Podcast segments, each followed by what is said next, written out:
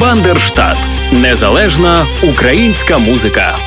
Друзі, всім привіт! На зв'язку Бандерштат і наш бандерштатний подкаст сьогодні присвячений незалежній українській музиці. Підготовлений він за підтримки Українського культурного фонду. Мене звуть Анастасія Передрій, і сьогодні маємо нагоду поспілкуватися із українським музикантом, лідером групи Медхец Вадимом Краснооким. Привіт! Всім привіт!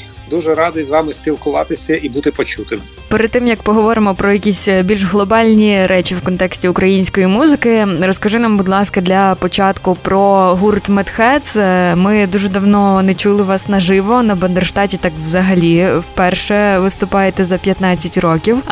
Але я знаю, що останні кілька років тебе не було в Україні. Був якийсь альтернативний склад Медхец. Розкажи, будь ласка, з перших уст все як було було в правильній хронології, причинно-наслідкових зв'язках і так далі. Ну я дійсно провів е, остань з останніх. Е, ну, останній вже рік я я більше навіть в Україні знаходжуся. А а перед тим е, близько чотирьох років переважно знаходився в Канаді, в Сполучених Штатах також і прилітав в Україну тільки повиступати на концертах і побачити рідних і близьких. Відповідно, існувало і можна сказати, формально і по, по теперішній момент існує два склади Медхец: один а, український, той який у нас всі добре знають, а інший канадійський, який базувався в місті Торонто. І в іншому складі інший вокаліст також з вокалістами така історія, що в канадський склад там тільки я був вокалістом. А в Україні, оскільки я більшу частину часу тут був відсутній, для того, щоб Медхец могли виступати більш регулярно, займатися своєю професійною і творчою діяльністю незалежно від моїх амбітних планів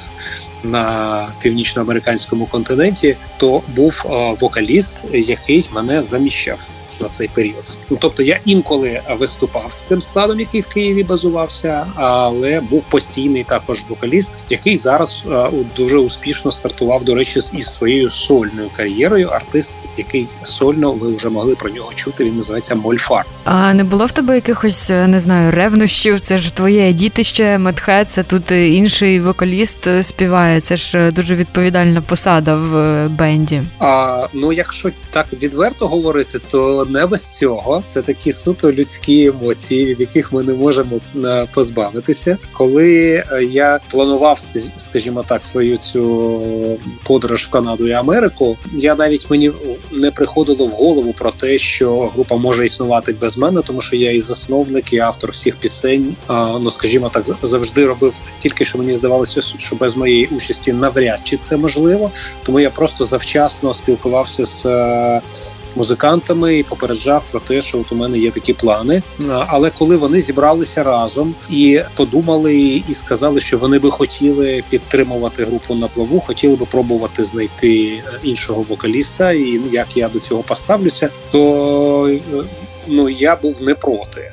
Я був не проти, тому що це все мої друзі, близькі люди. Мій брат, е, бас-гітарист е, цієї групи. Тобто, дійсно, Медхец все таки не тільки я, і е, я їх в цьому в цій ініціативі підтримав. Хоча, звісно, е, ну цей момент ревнощів, про який ви запитали, він десь всередині був присутній, і така була певна і конкуренція між канадським і українським складами. А але з іншого боку, це також було і, і ну цікаво, тому що дійсно той факт, що гурт не припинив існування в Україні і одночасно почав нове життя в Канаді і в Америці. Ну це давало нам унікальні можливості, наприклад, одночасно виступати по обидва боки Атлантичного океану, бо було декілька концертів, які практично співпадали по датах, тільки трошки розходилися по часу, оскільки різний час там сім годин різниці, наприклад, з Торонто у Києва. От ну то у нас бували такі прецеденти, коли концерт Медхец відбувався одночасно в Торонто і в Україні, або в Чикаго, і в Україні. Я особисто не чула оцей медхец в українській альтернативній реальності з новим вокалістом. А ви мали можливість вживу бути на такому концерті? Як ви оцінюєте е, схожість вашого музичного двійника в хорошому сенсі цього слова? Я був е, і присутній на на виступах, і ми е, в тому числі разом е, співали деякі пісні. Ми робили такі концерти. За цей час в Медхец було два вокалісти ще крім мене, і обох вибирали, знаходили і затверджували музиканти гурту без моєї участі, але зі мною радилися, коли вже знаходили кандидатури. Обидва вокалісти були хороші співаки з хорошими вокальними даними і достатньо артистичні. Вони підходили в цьому плані, тобто їх не дарма вибирали. Єдине, що перший в колективі не пережився якось так по-людськи, тому що знаєте, ну група, тим більше рок-група. Це така банда однодумців які і, взагалі, також стиль життя передбачає, що це невеличкий колектив людей, які багато подорожують, багато проводять часу разом в замкненому приміщенні, в якихось гастрольних автобусах, в гримерках, виходять разом на сцену. Вони повинні відчувати одне одного. Ну тобто мати такий людський контакт дуже хороший для того, щоб це все працювало добре. І от е, з першим вокалістом щось там не спрацювало. Я не можу сказати, що тому, що я не, ну, не приймав цю участь. Його спочатку знайшли, були задоволені, а потім почали почали шукати другого. І от е, другий е, Михайло Безушко, який е, тепер також займається своїм сольним проектом Мольфар, досить успішно. Він уже зайшов добре, тобто у нього і тембр голосу підходив під пісні Медхец, і він досить добре їх по-своєму інтерпретував, але ну скажімо так, ну от мені сподобалося те, як він ці пісні виконував. Те, що я чув, от він вживався в ці пісні і доносив людям їх так, як треба. Ну от на цей момент ви перебуваєте в Україні. Що тепер із цими двома альтернативами Медхед канадським та українським? Е, які у вас плани на розвиток цих двох колективів подвоєних? Ви знаєте, ми складаємо свої плани, а життя е, розставляє акценти і часто це все змішує, особливо зараз. Е, це взагалі такий унікальний рік минув для всіх артистів, всіх музикантів. Я не пам'ятаю такого, і я не знаю, чи було щось подібне в історії людства, тому що були всякі різні біди, але така пандемія, яка би відбувалася одночасно на всій земній кулі, це точно якийсь новий досвід. І фактично там на державному рівні в усіх державах були заборонені концерти, тобто музиканти, артисти повністю або майже повністю в залежності від країни лиш е, лишалися без роботи, без можливості навіть просто робити те, чим вони живуть. Е, ну тому що знаєте, я якраз е, от один із досвідів дуже важливих для мене. Я зрозумів, що все таки те, що я музикант, це щось значно більше за просто роботу. Я і так це раніше розумів, але тепер я ну просто сам от момент можливості створювати музику, навіть незалежно від того, чи їх хтось слухає, просто можливість грати з іншими музикантами наживо, це виявилося для мене дуже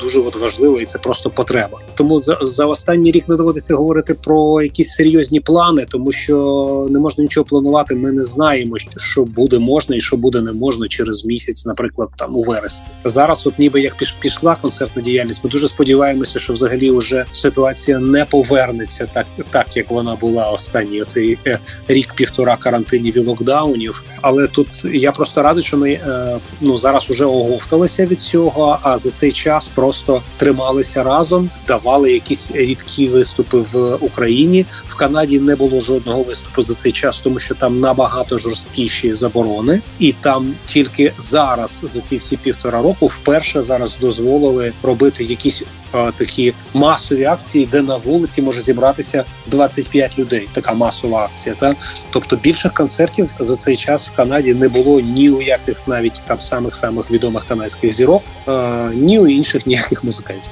Е, тому в, таких умовах всі плани, які до того будувалися, ну їх доводиться е, на на ходу передумувати я радий і щасливий можливості е, просто е, цей рік провести в Україні, бути з близькими людьми, бути з близькими мені музикантами, і те, що ми разом збиралися і, і е, просто грали наші пісні, щоб не забути, як це робиться, і не забути, хто ми є. А коли була можливість десь давати якісь виступи, то це взагалі було велике щастя, тому що ну от за, за всю дуже довгу історію Медхец, а нам уже майже 30 років. Я не пам'ятаю жодної такої перерви, щоб там протягом протягом півроку не було жодного ніякого виступу взагалі.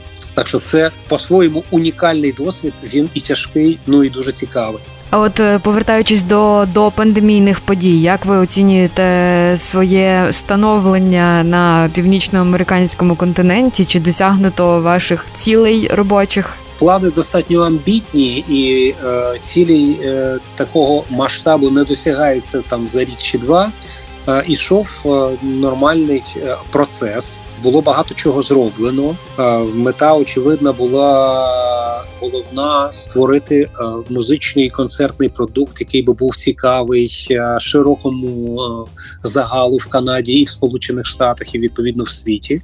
Я цим займався весь цей час. Це і англомовні версії пісень відомих Метхец, і нові пісні, це і пошук тих музичних форм, які би нам були класні, близькі, приємні, і які би чіпляли ту публіку. А те, що було зроблено однозначно за цей час, і навіть воно якось так. Ну це не була основна мета, але це сталося, тому що ну в цьому була потреба і у слухачів, і у музикантів. Зібрався склад Медхецу цей канадський. Це в принципі не був мій план. Але просто там знайшлися українці, класні музиканти, з якими ми потоваришували, і потім виникла думка: а чому б нам там не грати програму Медхец для тої публіки, яка там є українська, яка Медхец давно знає і любить, тому що привезти із за океану такий великий бенд, там коли ми разом з з усіма, ну не тільки музиканти, а й весь технічний склад і менеджмент, то це близько 10 людей. А це достатньо складно. І ми, хоча бували і в Канаді, і в Штатах на самих великих українських фестивалях до того з київським складом музикантів, я маю на увазі. Але більшість сцен там є менші, і вони просто не можуть собі дозволити привозити е, закордонних українських зірок. А коли є група, яка фактично робить те саме, і той самий фронтмен і автор тих пісень, то в принципі е, це було тим нашим українським, канадським і американським слухачам дуже цікаво, і були дуже класні концерти. Це те, що ми встигли зробити за цей час. Уже з цими хлопцями з канадським медхец ми планували. Ну тобто, ми зрозуміли, що ми команда, е, що ми добре один одного відчуваємо, і ми планували далі рухатися кудись на більш на більш широкого слухача, не тільки українського. Хоча насправді то треба сказати що українських слухачів в тій самій Канаді досить таки багато, і ми в центрі Торонто, наприклад, збирали на сольний концерт Медхец, тисячний зал. Один із таких досить престижних відомих рок-клубів, і дуже здивовані були там, і і просто канадська якась публіка, яка випадково туди попадала, коли вона бачила, що це група, і повний зал зібрався людей, і всі підспівують кожну пісню. А вони про цю групу нічого не знають. Вперше її бачать, і в більше того група співає якоюсь незрозумілою англійською мовою. Ну і такими маленькими кроками назбиралася у вас якась більша база розширена слухачів вже безпосередньо нових, не українського походження. Ми цим займалися. Ми паралельно вже робили англомовну програму і давали концерти в менших клубах, не анонсуючи взагалі серед українців для того, щоб скажімо так, ну, то тільки на концерті спілкуючись із живою публікою. Ну принаймні, це та музика, яку я завжди робив в житті. Це жива музика, це рок-н-рол, і тільки в процесі спілкування із живими слухачами народжується. Вона приймає ті форми, в яких вона може жити і дихати. От ми, е, ми на цьому зупинилися в певний момент, коли настала пандемія. А чи можете поділитися досвідом роботи із канадськими фестивалями? Чи є якась глобальна різниця між е, українськими організаторами і те, чи важче потрапити на канадський, наприклад, фестиваль виступати? Це питання попиту на артиста. Насправді, якщо артиста знають, люблять і хочуть, то будь-який організатор фестивалю в будь-якій країні, де цього артиста знають, з ним буде легко домовлятися, тому що це є взаємне бажання. Артист хоче виступати, люди хочуть слухати. Організатор хоче, щоб все відбулося. Той приклад, який нам вдалося зробити в Торонто, і, і е, зібравши от великий, тому що ми виступали там на фестивалях, там було ще більше людей. Так це були сцени там на багато тисячну аудиторію, але це фестиваль. Люди приходять на і на вареники, і на вишиванки, і на всі танці українські, і там, наприклад, на медхец в тому числі. От а коли от зібрати сольний концерт е, в центрі Торонто, це означає, що у нас в Торонто є наша публіка, та яка ходить на нашу групу. І Якщо ця публіка є, то можна робити концерти ще і ще, і можна цю публіку збільшувати. А те, що ця публіка складається в основному з українців, це ж непогано. Ну це Просто наша ну, публіка така є. Та от е, просто інше питання. Про те, що ви питали, з ким простіше домовлятися з організаторами якихось концертів, чи в Канаді, чи в Україні. Ну от е, публіка українська в Канаді не знає багатьох артистів, тих, які супер уже популярні нові а, зірки в Україні. Та тобто є певна інерція. Вона зараз значно менша за рахунок інтернету і того, що люди слідкують часто в реальному часі, але така широка публіка, вона ж не слідкує так за музикою дуже уважно, що там хто у нас новий, що цікаве зробив. Та тому українська сцена дуже динамічна, і коли виникає. Новий цікавий артист у нього в Україні швидко з'являються прихильники, тому він стає цікавий для організаторів фестивалів, наприклад, або для організаторів концертів. А в Канаді на нові яскраві імена люди можуть не піти просто. Тобто хтось щось чув, але не настільки, щоб піти на концерт ходять на те, що знають добре, на перевірене. Ну і якраз ваш досвід, я думаю, тут і дався в знаки. Це ж у вас уже 30 років на сцені, правильно? Так, безумовно. І в принципі, е, у нас тут в цьому плані унікальний досвід і е, в музичної стилістики так якось склалося, що у Медхец в базі якісь такі рок-н-рольні американські звуки е, завжди були присутні в нашій музиці. І тому, коли ми співаємо для ну фактично для канадців і американців, англомовних, але українського походження, які трошки щось там знають українською або і зовсім не знають, але вони знають, що вони українці за походженням, тому їм цікава українська культура культура. І коли вони чують групу, яка грає так дуже по-американськи, тобто їм зрозуміла музика, а співають при тому по-українськи ще й там якісь інколи народні пісні, які їм там бабця наспівувала, то це такий викликає дуже особливий ефект зближень.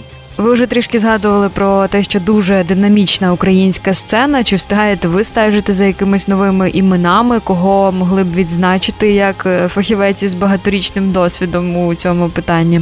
Ви знаєте, ну за новинками неможливо не е, неможливо їх не помічати, та тому що дуже багато дійсно нової класної музики виникає, і я би сказав, що творча складова в Україні дуже сильно випереджає бізнесову складову. Та тобто, у нас є багато артистів, але не так багато ще професійних менеджерів і спеціалістів з продажів музики. Та не, не так добре сформований цей ринок, не така це от індустрія, яка працює прямо від налагоджена, а тим більше зараз пандемія, в тому числі по, по цьому всьому ділу сильно вдарила. А артистів багато. Я просто ризикую, що якщо я почну перечисляти, я більшість з них не назву. Ну і я багатьох іще й не чую. Я кожен день для себе когось відкриваю. І це до речі, тут треба віддати належне, тому що все таки працюють квоти на радіо. Я із задоволенням включаю тепер українські радіоканали і для себе кожен день щось відкриваю нове. Інколи я вгадую, що це нова пісня якогось артиста, про якого я вже знав, а інколи це просто хтось якого я вперше чую. Ну от, наприклад, навіть з жанру такої більш е, поп-музики, тобто не мій там можливо формат, але там, коли виникає пісня там про те, що відлетіли наші гуси, наприклад, та Велбой називається він. Навіть в Канаді мені ставлять і кажуть, а що це хлопець з села, і тепер уже така зірка. Щось нове, дуже швидко і динамічно відбувається в українській на українській музичній сцені. Це дуже швидкий розвиток, який ми зараз ще не можемо оцінити. Е, наслідки наслідки будуть позитивні. От у мене є відчуття, що можливо зараз іще все не аж так добре, але в перспективі України є велике майбутнє. По перше, як такого внутрішнього музичного ринку, ну ринку в хорошому сенсі, що українці будуть слухати свою музику, що українські артисти будуть із усіх сил працювати труд трудитися, старатися, е, щоб давати людям те, що потрібно, настільки, що нам навіть не, не так будуть потрібні там якісь ті західні зразки, і тим більше російські, від яких ми які ми нарешті скоро забудемо. Е, зараз е, почав з'являтися український реп. Знову ж таки, не моя музика, але я не можу не можу не помітити Альону Альону чи Калуш. Та ну це може вже не супер нові артисти, але скажімо так, ті, які зараз виходять на рівень може таких справжніх зірок. Потім Ну давайте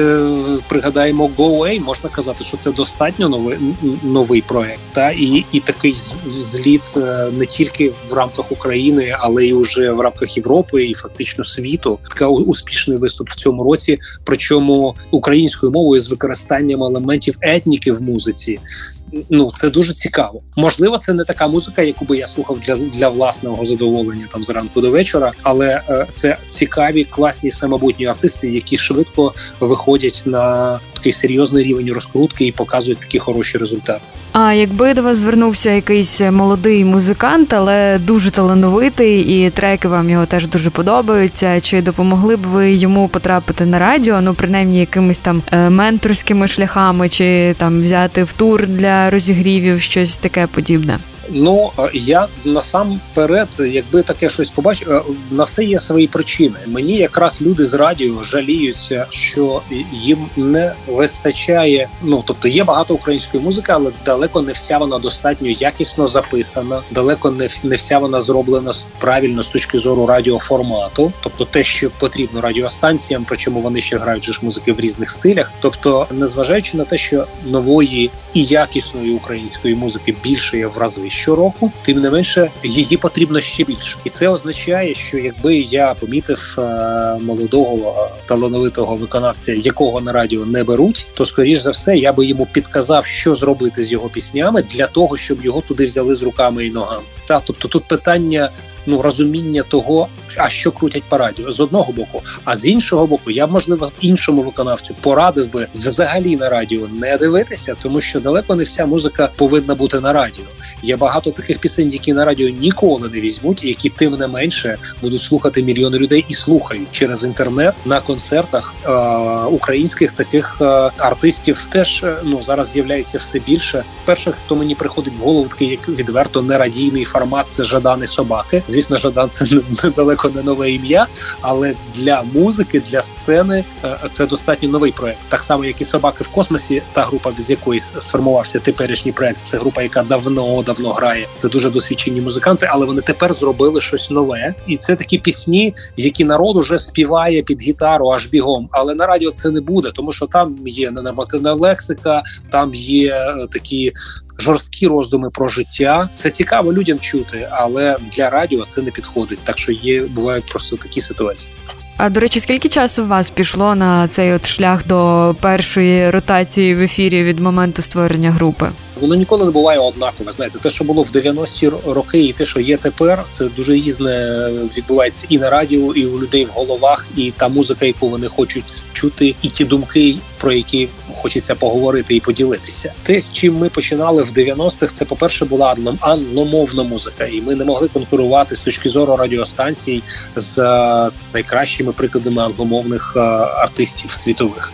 Е, але от в нашій концепції це ми хотіли співати англійською мовою. Ми хотіли співати рок-н-рол, такий, яким ми його любимо, і ми більше орієнтувалися на європейського слухача і їздили туди з концертом. Але водночас, завдяки тому, що е, група була цікава, вона була оригінальна і нічого подібного в Україні не існувало. Е, то нас запрошували і на телебачення, показували, і на радіо. Це не були ротації, але це були, ну скажімо так, перший досвід того, коли пісня Медхец прозвучала на радіо. Це я вам скажу, що 1900 93 рік, тобто достатньо давно. Але ротації це зовсім інше. Тоді не було навіть таких комерційних радіостанцій, які існують тепер, які крутять музику 24 години на добу, яких багато, вони в різних стилях, і це все постійно змінюється. Тобто, в якийсь момент такі радіостанції з'явилися. А ми е, на той момент бачили себе уже таким повністю українським артистом, який спілкується з українською публікою, і ми збирали цю свою публіку. і У нас і в якийсь момент стало дуже багато, і це е, радіостанціям було цікаво грати наші пісні. Хоча момент розуміння того, що потрібно радіостанціям, що вони беруть, що вони не беруть. Ну це треба було просто от, на практиці напрацювати. І оскільки цей досвід нам було ще набагато важче, тому що тоді не було ніяких квот, які би підтримували переважно на 90% Це був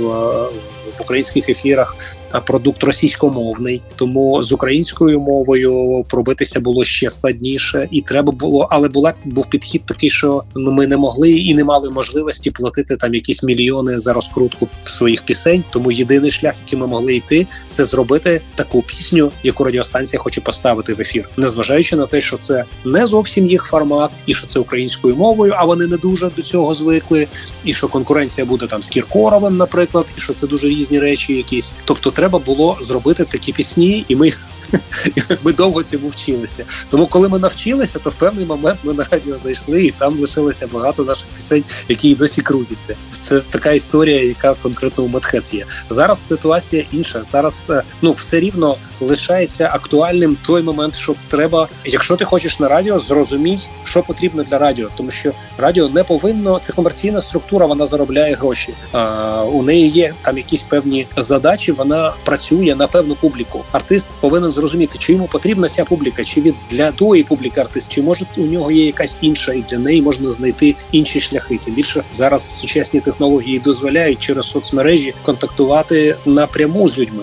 Треба дати людям те, що їм сподобається. Оце і весь е, простий секрет успіху музичного, але е, це дуже складно, тому що немає універсального рецепту.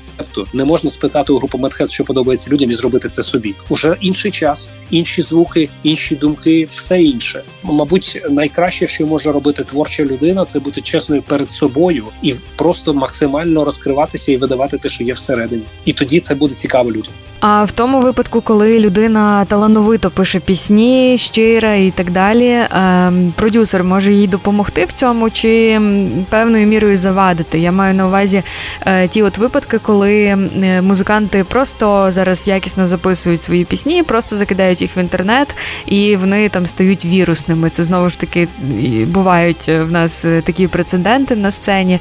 Е, який рецепт кращий на вашу думку? Продюсер без продюсера? Ви знаєте, тут немає універсального рецепту. Тут немає універсального рецепту, е, тому що кожен артист є унікальний, і цей шлях е, він дуже непростий. І сам шлях е, треба йти. Треба йти вперед. Якщо ти відчуваєш, що ти не можеш не бути артистом, не можеш не бути музикантом, значить роби. Просто роби те, що ти можеш, і просто шлях він навчить. Ну, взагалі, я вважаю, що продюсери це добре і лейбли але не для всіх можливо, тому що різні артисти по різному спілкуються зі своєю публікою. З одного боку, для того, щоб багато людей слухали музику, і для того, щоб е, на цьому там заробляти якісь серйозні гроші, це є бізнес складова. Тобто тут тільки одної хорошої пісні, наприклад, недостатньо, тільки одного артиста, який там розриває свою душу, це дуже важливо. Без цього не може е, бути успішного там музичного проекту, але треба ще донести до великої кількості людей, щоб вони це для себе знайшли, і це якраз часто роблять продюсери. Інше питання, що продюсер бачить по-своєму, артист по-своєму, і між ними можуть виникати такі напруження, але вони не можуть існувати разом з цим, не можуть існувати один без одного. Продюсер без артиста, без роботи, артист без продюсера ну скоріш за все теж не досягне дуже великого успіху, якщо тільки в одній людині не поєднується бізнес якості і такі творчі якості. А це буває дуже рідко, тому що це просто люди абсолютно з різних галактик у них абсолютно різне в голові. Ну я просто маю досвід це поєднувати. Це я я із цим мучуся. Я можу робити або щось одне, або щось інше. Як тільки я починаю більше продюсувати, я починаю менше писати пісень і навпаки. Е, ще на сам кінець хочу запитати у вас про Бандерштат. Ви ж е, вперше взагалі на фестивалі за 15 років. Це, до речі, дивно е, для мене дуже дивно, тому що, звісно ж, ми про Бандерштат багато чули. Ще це було ще задовго до, до мого відбуття на північноамериканський континент. Я не знаю, чому так власне воно не склалося, щоб ми на цьому фестивалі з'явилися раніше, особливо говорячи про Луцьк, е, як про місто, у якого з Медхец така давня концертна любов. Уже багато років багато концертів в Луцьку ми виступали більше ніж в багатьох інших містах України. Тому от зараз була перерва, і зараз я ну, по перше, дуже щасливий, що ми знову будемо в Луцьку. А по-друге, я дуже радію, тому що нарешті це буде фестиваль Бандерштаб. Трошки буде щось нове, але в основному найкращі хіти. По перше, тому що після довгої перерви це те, що люди найбільше хочуть чути, і це те, що найкраще заходить на такому фестивальному концерті, де зберуться ну не тільки прихильники, чисто там пісень Мідхец, а така більш широка аудиторія, яка в першу чергу знає наші ці хіти, і е, їм буде буде приємно почути саме ці пісні. Ну що, тоді до зустрічі на фестивалі вже найближчим часом. Е, Взагалі сподіваємося, що будемо бачитися частіше на якихось літніх і не лише літніх концертах, особливо після послаблення карантинних. Я дуже на це сподіваюся. Я би за, за інших обставин я би сказав, напевно, 100% буде. Я тепер побачив світ настільки непередбачуваним, що я навіть гадки не мав, що таке може бути. Тому я дуже обережно кажу, що я буду щасливий як кожній можливості, щоб це відбувалося. Ну а ми були щасливі з вами поспілкуватися.